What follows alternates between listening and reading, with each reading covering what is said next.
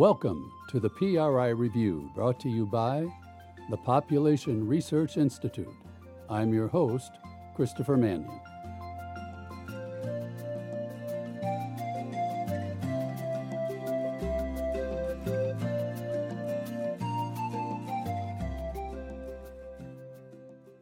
Steve Mosher asks Are we running out of people? Everyone knows that the world is overpopulated or soon will be. But what if everyone is wrong? Ask anyone if the world is overpopulated, and you know what they will say. The idea that we humans are breeding ourselves to death and taking the planet with us is in the air that we breathe. It was drummed into us in high school biology, where we were told that the world is like a tiny lifeboat. We have to lighten the load, our teachers told us, or the lifeboat will sink and we'll all die. And who can forget Al Gore's doomsday scenario in which he warned us that a black hole will engulf us if we don't stop having babies? Armageddon, anyone? But it's worth thinking about what would happen if everyone actually abandoned childbearing. Because it turns out that a lot of young people are already doing exactly that. While on the fantasy island of overpopulation, human numbers are always exploding. A close look at the real world reveals an increasingly barren reality. Many nations, especially in Europe, are already in a death spiral, filling more coffins than cradles each year. Listen closely, and you will hear the muffled sound of populations crashing. The birth dearth that began in post war Europe has now spread to every corner of the globe. China is dying. India and Latin America are rapidly growing old, while the Middle East is barely holding its own. Even in once prolific Africa, birth rates are in free fall. You may be forgiven for not knowing this because the United Nations continues to beat the overpopulation drum. Human numbers will balloon to 9.5 billion people by 2050 at chance and reach 11 or even 12 billion by the year 2100. This will happen, the UN says, because a secret fertility rebound is brewing. Women in largely barren places like Germany, France, and Japan will soon start having more children. In fact, many, many more children. Never mind that there is zero evidence to back up such a claim, which itself seems like nothing more than a desperate attempt to breathe new life into a dying theory. Buried in the UN data is another far more accurate projection called the low variant. But because it doesn't fit the overpopulation narrative, neither the UN nor the media give it much airtime. The low variant assumes that once birth rates go low, they stay low. It accepts that educated, urbanized young women in Paris, London, or Tokyo who today want only one child or none are not suddenly going to want a second one tomorrow. Women in the rest of the world will follow, and global fertility will fall to European levels, or about 1.3 children per woman. The bottom line global numbers will peak at something less than 9 billion around 2050. After that, the human die off will begin, slowly at first, but faster and faster as the years go by. By the end of the century, we will be back to our present numbers, about seven and a half billion, but we will be collectively far older and grayer. What this means is that our present problem is not too many babies, it's too few babies. Many of today's young adults are too enamored of sex, the city, and the single life to think about marriage, much less about replacing themselves. Education delays marriage and provides other opportunities for women besides marriage and family. A single Swedish woman may eventually bear one child as her biological clock approaches midnight, but she is unlikely to bear a second. For materially minded couples in countries where the state provides old age benefits and charges high tax rates in consequence, the way to get ahead is to remain perpetually childless. The cradle to grave welfare programs that have now spread throughout the world have not merely made children superfluous to wealth, they have made children themselves the enemy of wealth. They are now, as the Chinese say, goods on which one loses. Why give up a second income to bring a child into the world who will never, at least in material terms, repay your investment? Why provide for the future by having children to care for you in your dotage if the government has pledged to keep you out of the poorhouse anyway? A young Florida woman who was commuting a hundred miles a day to her well paying job once complained to me about how little time she had to spend with her only child, a four year old son. Perhaps she could get a job locally so she could come home more, I suggested helpfully, even though it would mean selling her expensive SUV. You don't understand, she said aghast. My husband and I love this SUV.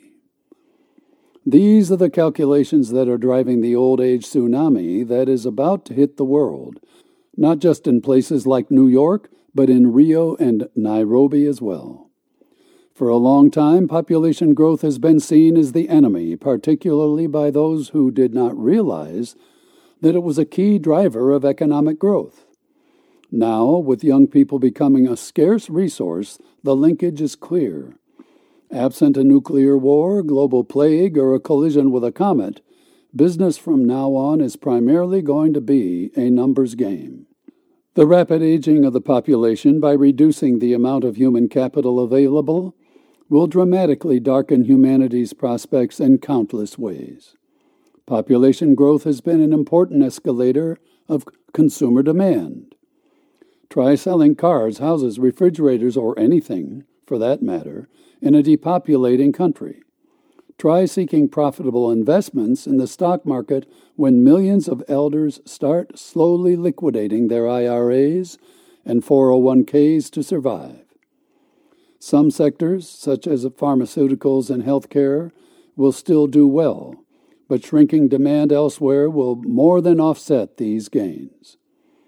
The ranks of workers will thin with each passing year, while the number of elderly will grow. Countries will be forced to slash pensions or raise the retirement age. Living standards may fall and economies may well shrink. Within the next couple of decades, the world will enter a low birth rate recession. Unlike other recessions, this one may never end. Shrinking birth rates also threaten social isolation as family circles collapse. Those seniors who lack close family ties will be socially isolated and painfully lonely. As Ben Wattenberg once remarked, young dinks, double income, no kids, may be cute. Old links, low income, no kids, may be tragic. So stop telling us that we're having too many children already. Our long term problem, which is now upon us, is too few children. This is the real black hole, and it threatens to devour us all. This is PRI Review from pop.org. We'll be right back.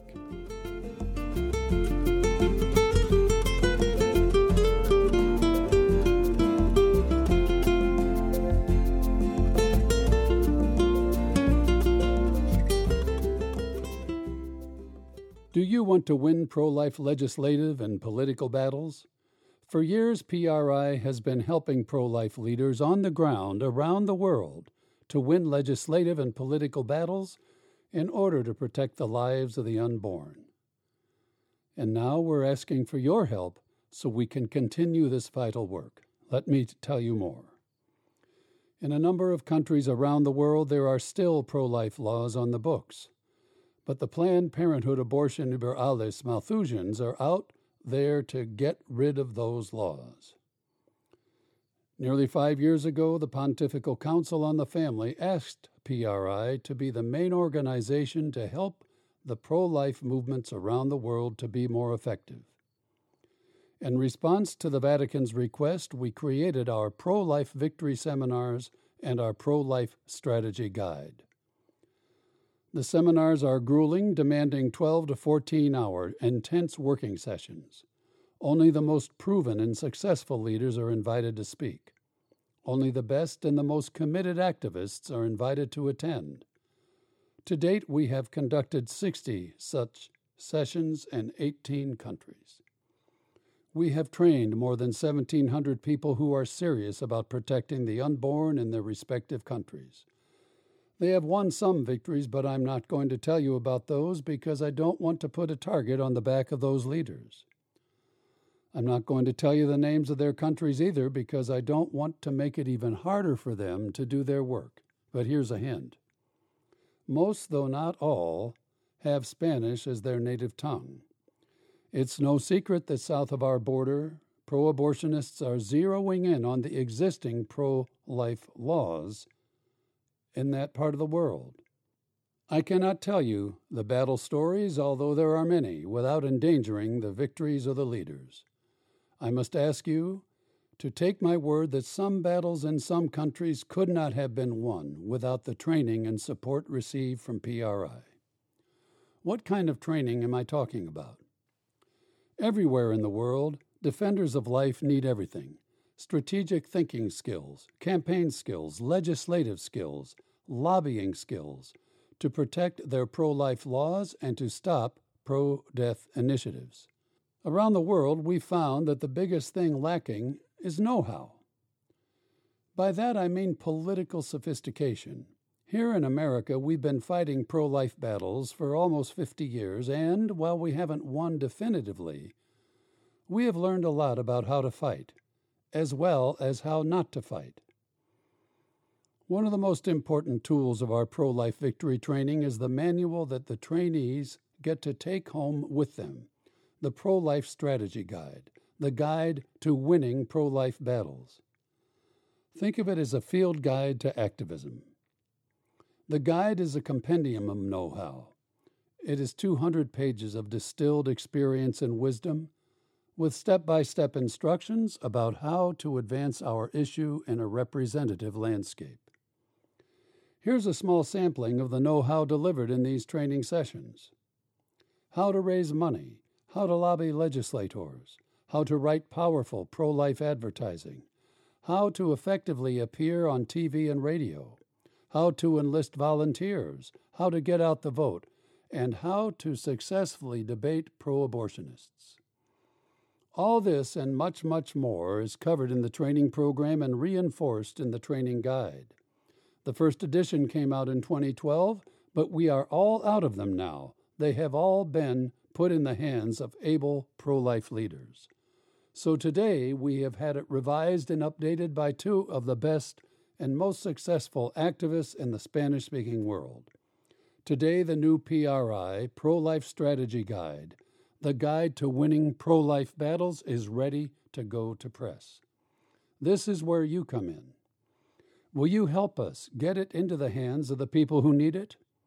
It's in Spanish right now, and that's as it should be because we distribute it throughout the Spanish speaking world. The Vatican wants this field manual in every diocese in the world. Will you help me to fulfill that request? PRI has ordered 10,000 copies of the guide to be printed, enough for every student who will attend our training sessions for the next several years, along with all the actively pro life bishops around the world. Just the printing alone will cost $50,000. The whole International Victory Training Program costs another 50000 and that is in addition to the field guide. But right now we want to get those guides printed. So I turn to you because I know you understand its value. The cost comes out to about $5 per book, which is not very much considering the impact it can have and the lives it can save. With your tax deductible gift of $50, PRI can put this guide into the hands of 10 in country pro life leaders. With a gift of $100, we can make sure that 10 friendly bishops get a copy to guide their strategic thinking in the protection of life. No gift is too small. If you can only spare $5, please send it today.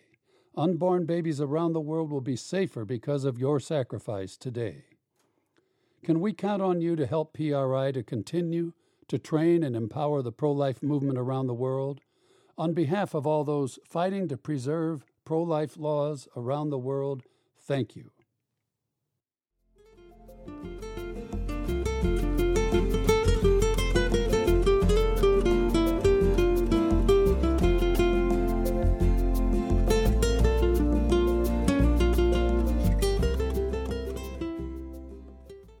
baby body parts traffickers to be deported to Ecuador.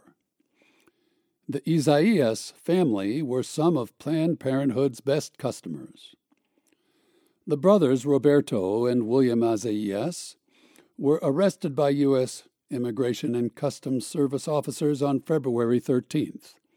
The spokesman for ICE, Victor Nestor Iglesias, indicated that the brothers were illegally present in the United States and they will be deported to Ecuador where they are wanted for various crimes. But the Isaias family also has a criminal record in the state of California. They are linked to a scandal of selling human organs and tissues, particularly those of aborted babies, which they trafficked internationally. Now that they are being returned to Ecuador, one wonders if they will try to start a similar business there. Planned Parenthood clinics in the United States have been accused of trafficking in baby body parts. Those who promote the legalization of abortion in Ecuador gloss over the fact that, while abortion may be legal in the U.S., other crimes continue to occur. What would be the fate of the bodies of aborted Ecuadorian babies if abortion is legalized there? Will they be sold like cuts of beef at a butcher's shop to the highest international bidder? This is what happened in America. Will women's lives be put at risk so that the organ buyers can obtain the freshest tissue possible? Will Ecuadorian abortionists attempt to hide this immoral practice as Planned Parenthood directors did in the United States? In 2017, the district attorney for the County of Orange, California, sued two companies, Da Vinci Biosciences LLC and DV Biologics, both founded and managed by Estefano Isaias and their children Andres Isaias and Estefano Isaias Jr., for the illegal trafficking of body parts. The parties reached a settlement agreement for 7.8 million and ordered the closure and termination of the operations of both companies. Andres Isaias, son of Estefano, was listed as president of both companies, while his father and brother Estefano Isaias Jr. were in charge of financial decisions and accounting management. Luis Isaias, son of Robert Isaias, was also involved with these companies. Da Vinci Biosciences began its operations in 2008 as a laboratory exclusively dedicated to the development and research with stem cells for the de- treatment of diseases. In March 2009, it began to operate DV Biologics LLC as the lucrative branch of the family business, sharing facilities, capital, inventory, and hired personnel. In 2012, the company, the BioBox LLC, directed by Andres Isaias, was also incorporated and functioned as a stem cell bank or laboratory. In the state of California, it is permissible to conduct scientific research with stem cells, and the stem cell based market is valued at several billion dollars. The source for this is Orange County District Attorney news release from Tony Rackauckas, District Attorney. Between 2009 and 2011, companies practically tripled their profits from sales of tissues and human organs to pharmaceutical companies and academic institutions around the world through a network of distributors. By the end of 2011, the defendants had illegally sold tissues and cells of aborted babies to Japan, China, Singapore, South Korea, Germany, Switzerland, Spain, Australia, the Netherlands, Canada, and the United Kingdom. In 2012 alone, the companies had an inventory of 500 products with more than 13,000 units available for sale, and the inventory was based at 4.4 million. Da Vinci Biosciences bills show prices of $350 per fetal liver, 500 per fetal thymus gland, and 1100 per fetal brain cells. The company practiced tax evasion as well. Research by District Attorney Tony Rackauckas found that the majority of prenatal sales generated a profit margin of more than 70%.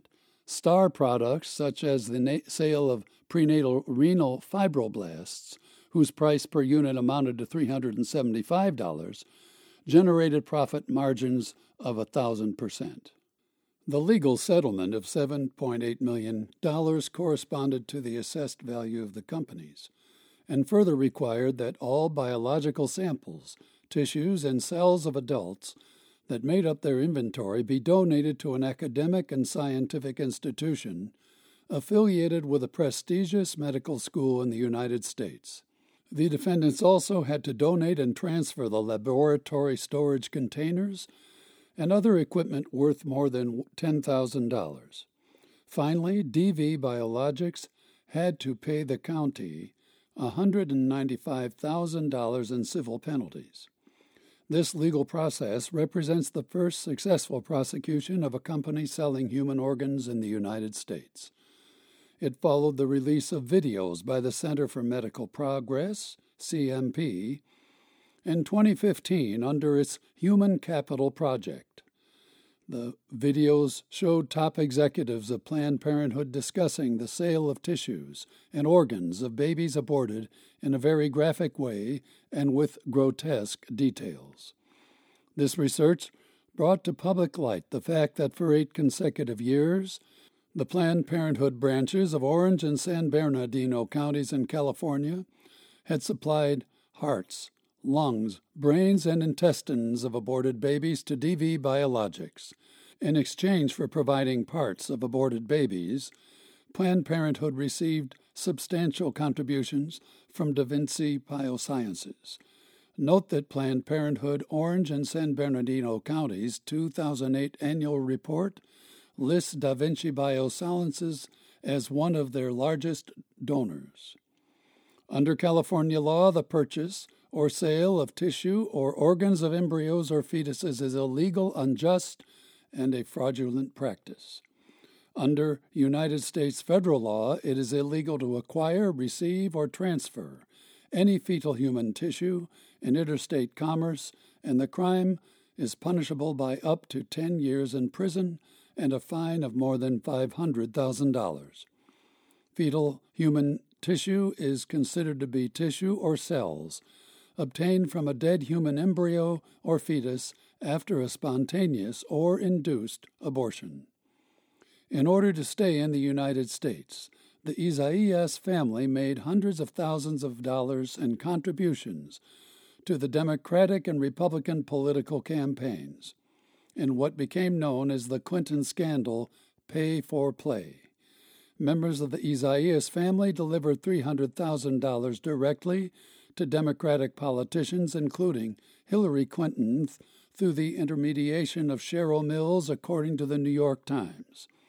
In return, the family received favorable treatment from the U.S. administration of Barack Obama and Hillary Clinton's Department of State, which allowed them entry into the United States and later granted them political asylum. Extradition requests from the government of Ecuador were ignored. The abortion industry has shown one of the most perverse sides with the trafficking of fetal body parts, says Carlos Polo, director of the Population Research Institute office in Latin America. The videos produced by Center for Medical Progress leave nothing to the imagination, Polo says. Senior officers of Planned Parenthood commercialize the organs of aborted fetuses. Through American TV stations, we have witnessed that they have wanted Lamborghinis, they hid all this business from women, and they put their lives at risk by altering abortion procedures to get fresher organs. The involvement of the Isaias brothers in trafficking of fetal parts and the bill to decriminalize abortion in Ecuador make that world of madness and cruelty a step closer to becoming a reality in Latin American countries, Polo says. The Center for Medical Progress journalistic investigation has elevated the investigation of the illegal trafficking and sale of organs by Planned Parenthood to the United States Congress, including the Senate Committee on the Judiciary and the House of Representatives Select Investigative Panel on Infant Lives. Both have corroborated the allegations and have uncovered systematic violations of the law by the so called Body Parts Program and the IPPF partner companies. These entities are currently under investigation by the FBI and the U.S. Department of Justice. In the case of the member companies of Planned Parenthood, Da Vinci was the first to be prosecuted as a result of the successful journalistic investigation of the Center for Medical Progress through a series of seven videos. The Trump administration is making important strides in defunding Planned Parenthood, but it is not enough to simply take public monies away from the organization. Investigations into the sale of aborted babies must continue, for the practice has been enabled by a network of greedy politicians and underpinned by a complete lack of respect for the dignity of unborn human life. Ecuadorians and Americans should band together to jointly defend and protect human life. This is PRI Review from pop.org. We'll be right back.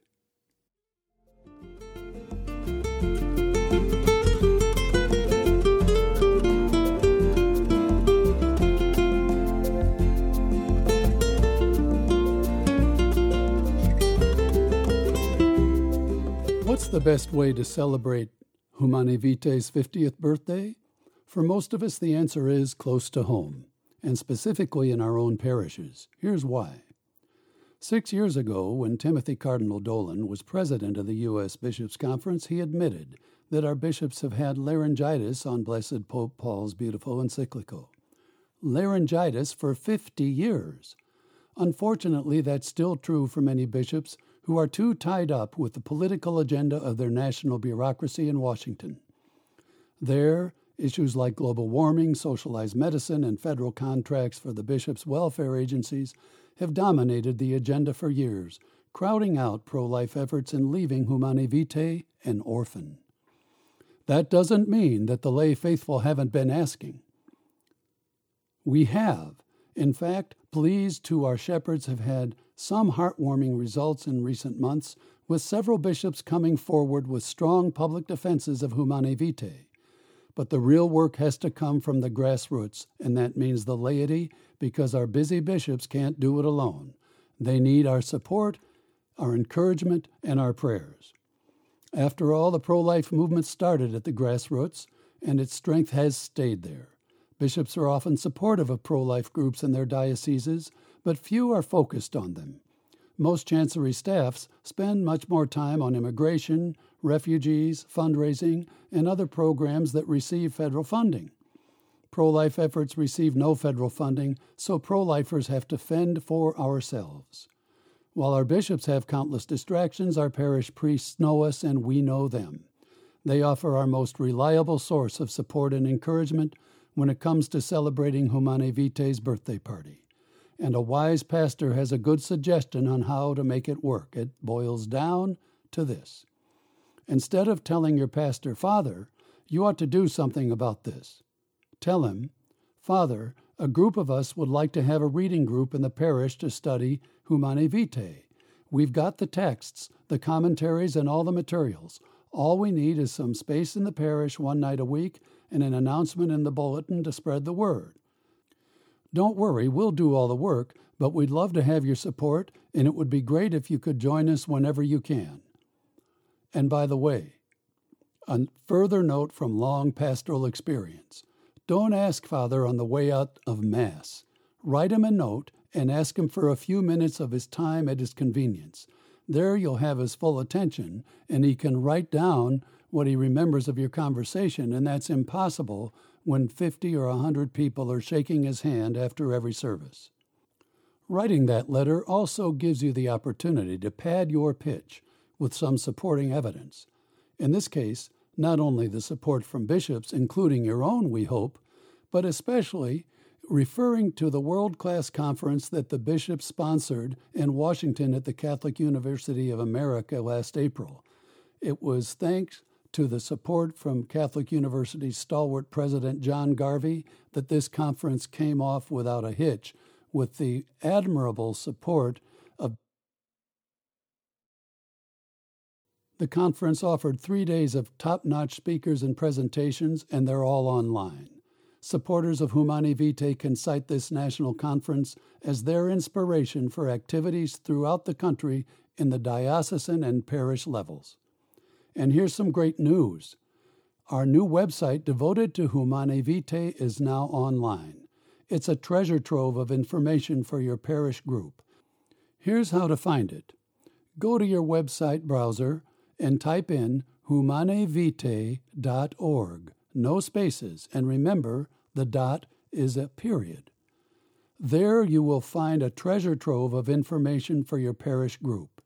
Just go to humanaevitae.org to find not only the masterful history of contraception by Dr. Gonzalo Herranz in four languages, and by the way, that's the history of the promotion of contraception against church teaching and natural law for over a hundred years. But it also includes the latest news and links in a wide array of resources. We'll be updating the site continually with new reports, materials, and insights from all over the world. In no time, it will be your go to site for Humanae Vitae news. Remember, just go to humanaevitaeproject.org and enjoy. And please don't forget to support PRI so that we can keep this project worldwide in four languages going until everyone knows the truth about Humanae Vitae.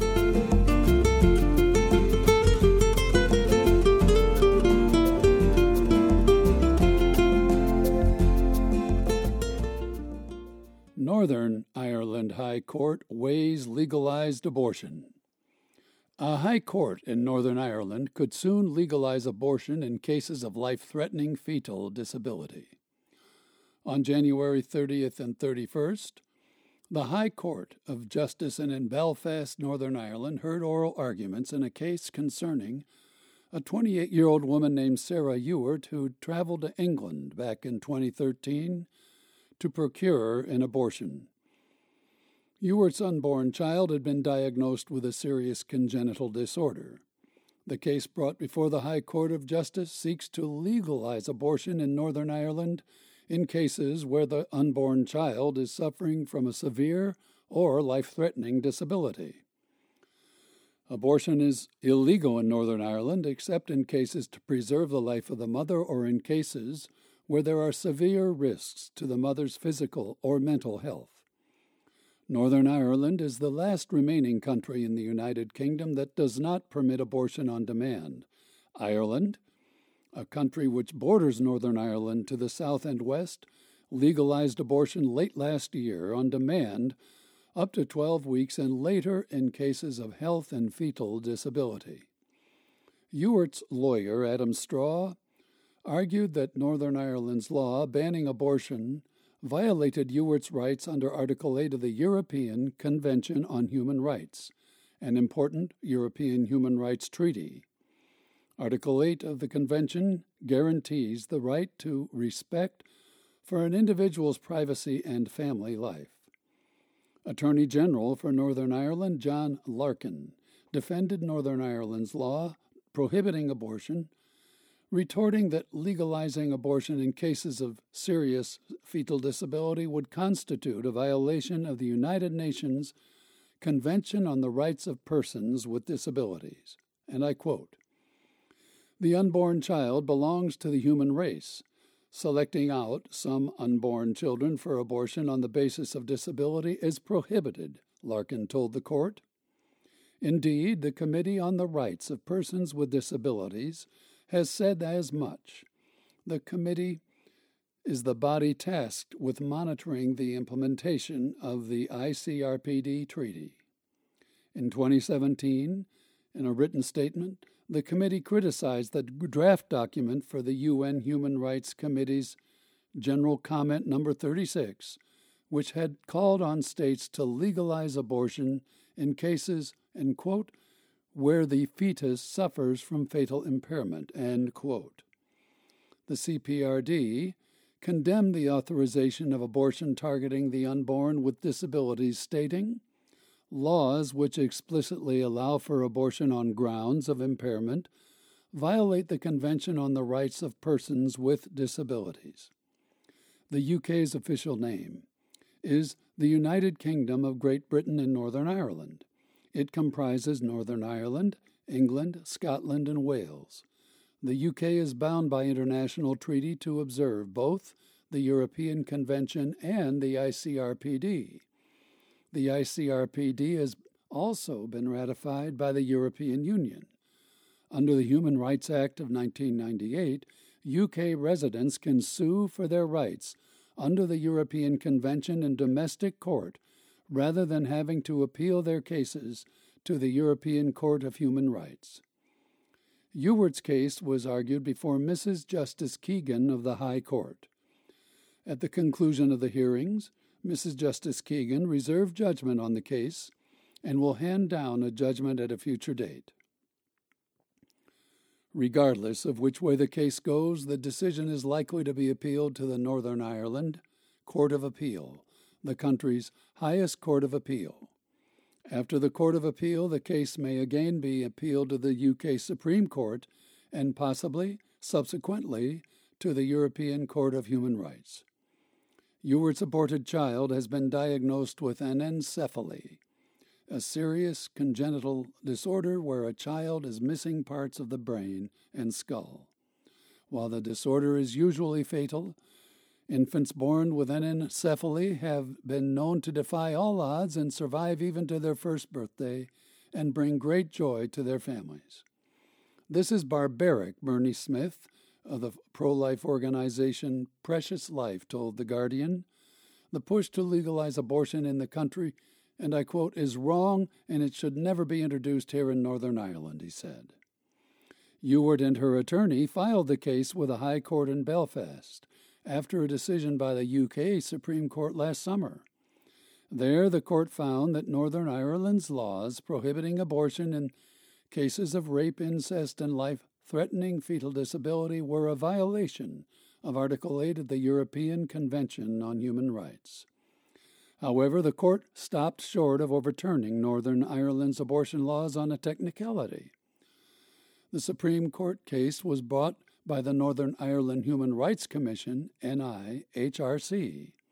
The court found that the commission lacked standing in the case because it could not claim to be a victim. The commission had originally brought the case before the High Court of Justice back in 2015. The High Court had then ruled that Northern Ireland's laws banning abortion were a violation of Article 8 of the European Convention. Following the High Court's 2015 decision, the Northern Ireland Department of Justice, along with the Attorney General, successfully appealed the case to the Northern Ireland Court of Appeal on June 29, 2017. That court found that the legal status of abortion was a matter for the Northern Ireland legislature to decide, not the courts. In June 2018, the UK Supreme Court reversed the Court of Appeal's decision, finding that Northern Ireland's laws banning abortion were a violation of Article 8 of the European Convention.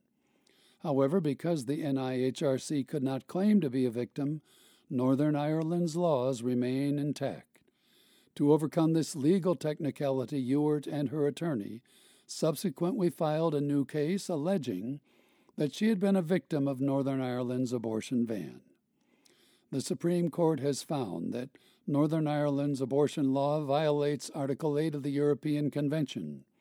However, the European Court of Human Rights has never ruled that states are required by the Convention to legalize abortion in cases of fetal disability or in cases of rape and incest. According to that court, the legal status of abortion is a matter for states alone to decide, the court has made it clear that states under the European Convention are allowed a broad margin of appreciation to pass laws banning abortion. The court has never found any state in violation of Article 8 because of a government's decision to make abortion illegal in cases of life threatening fetal disability. This has been the PRI Review from the Population Research Institute at pop.org. Thanks for listening.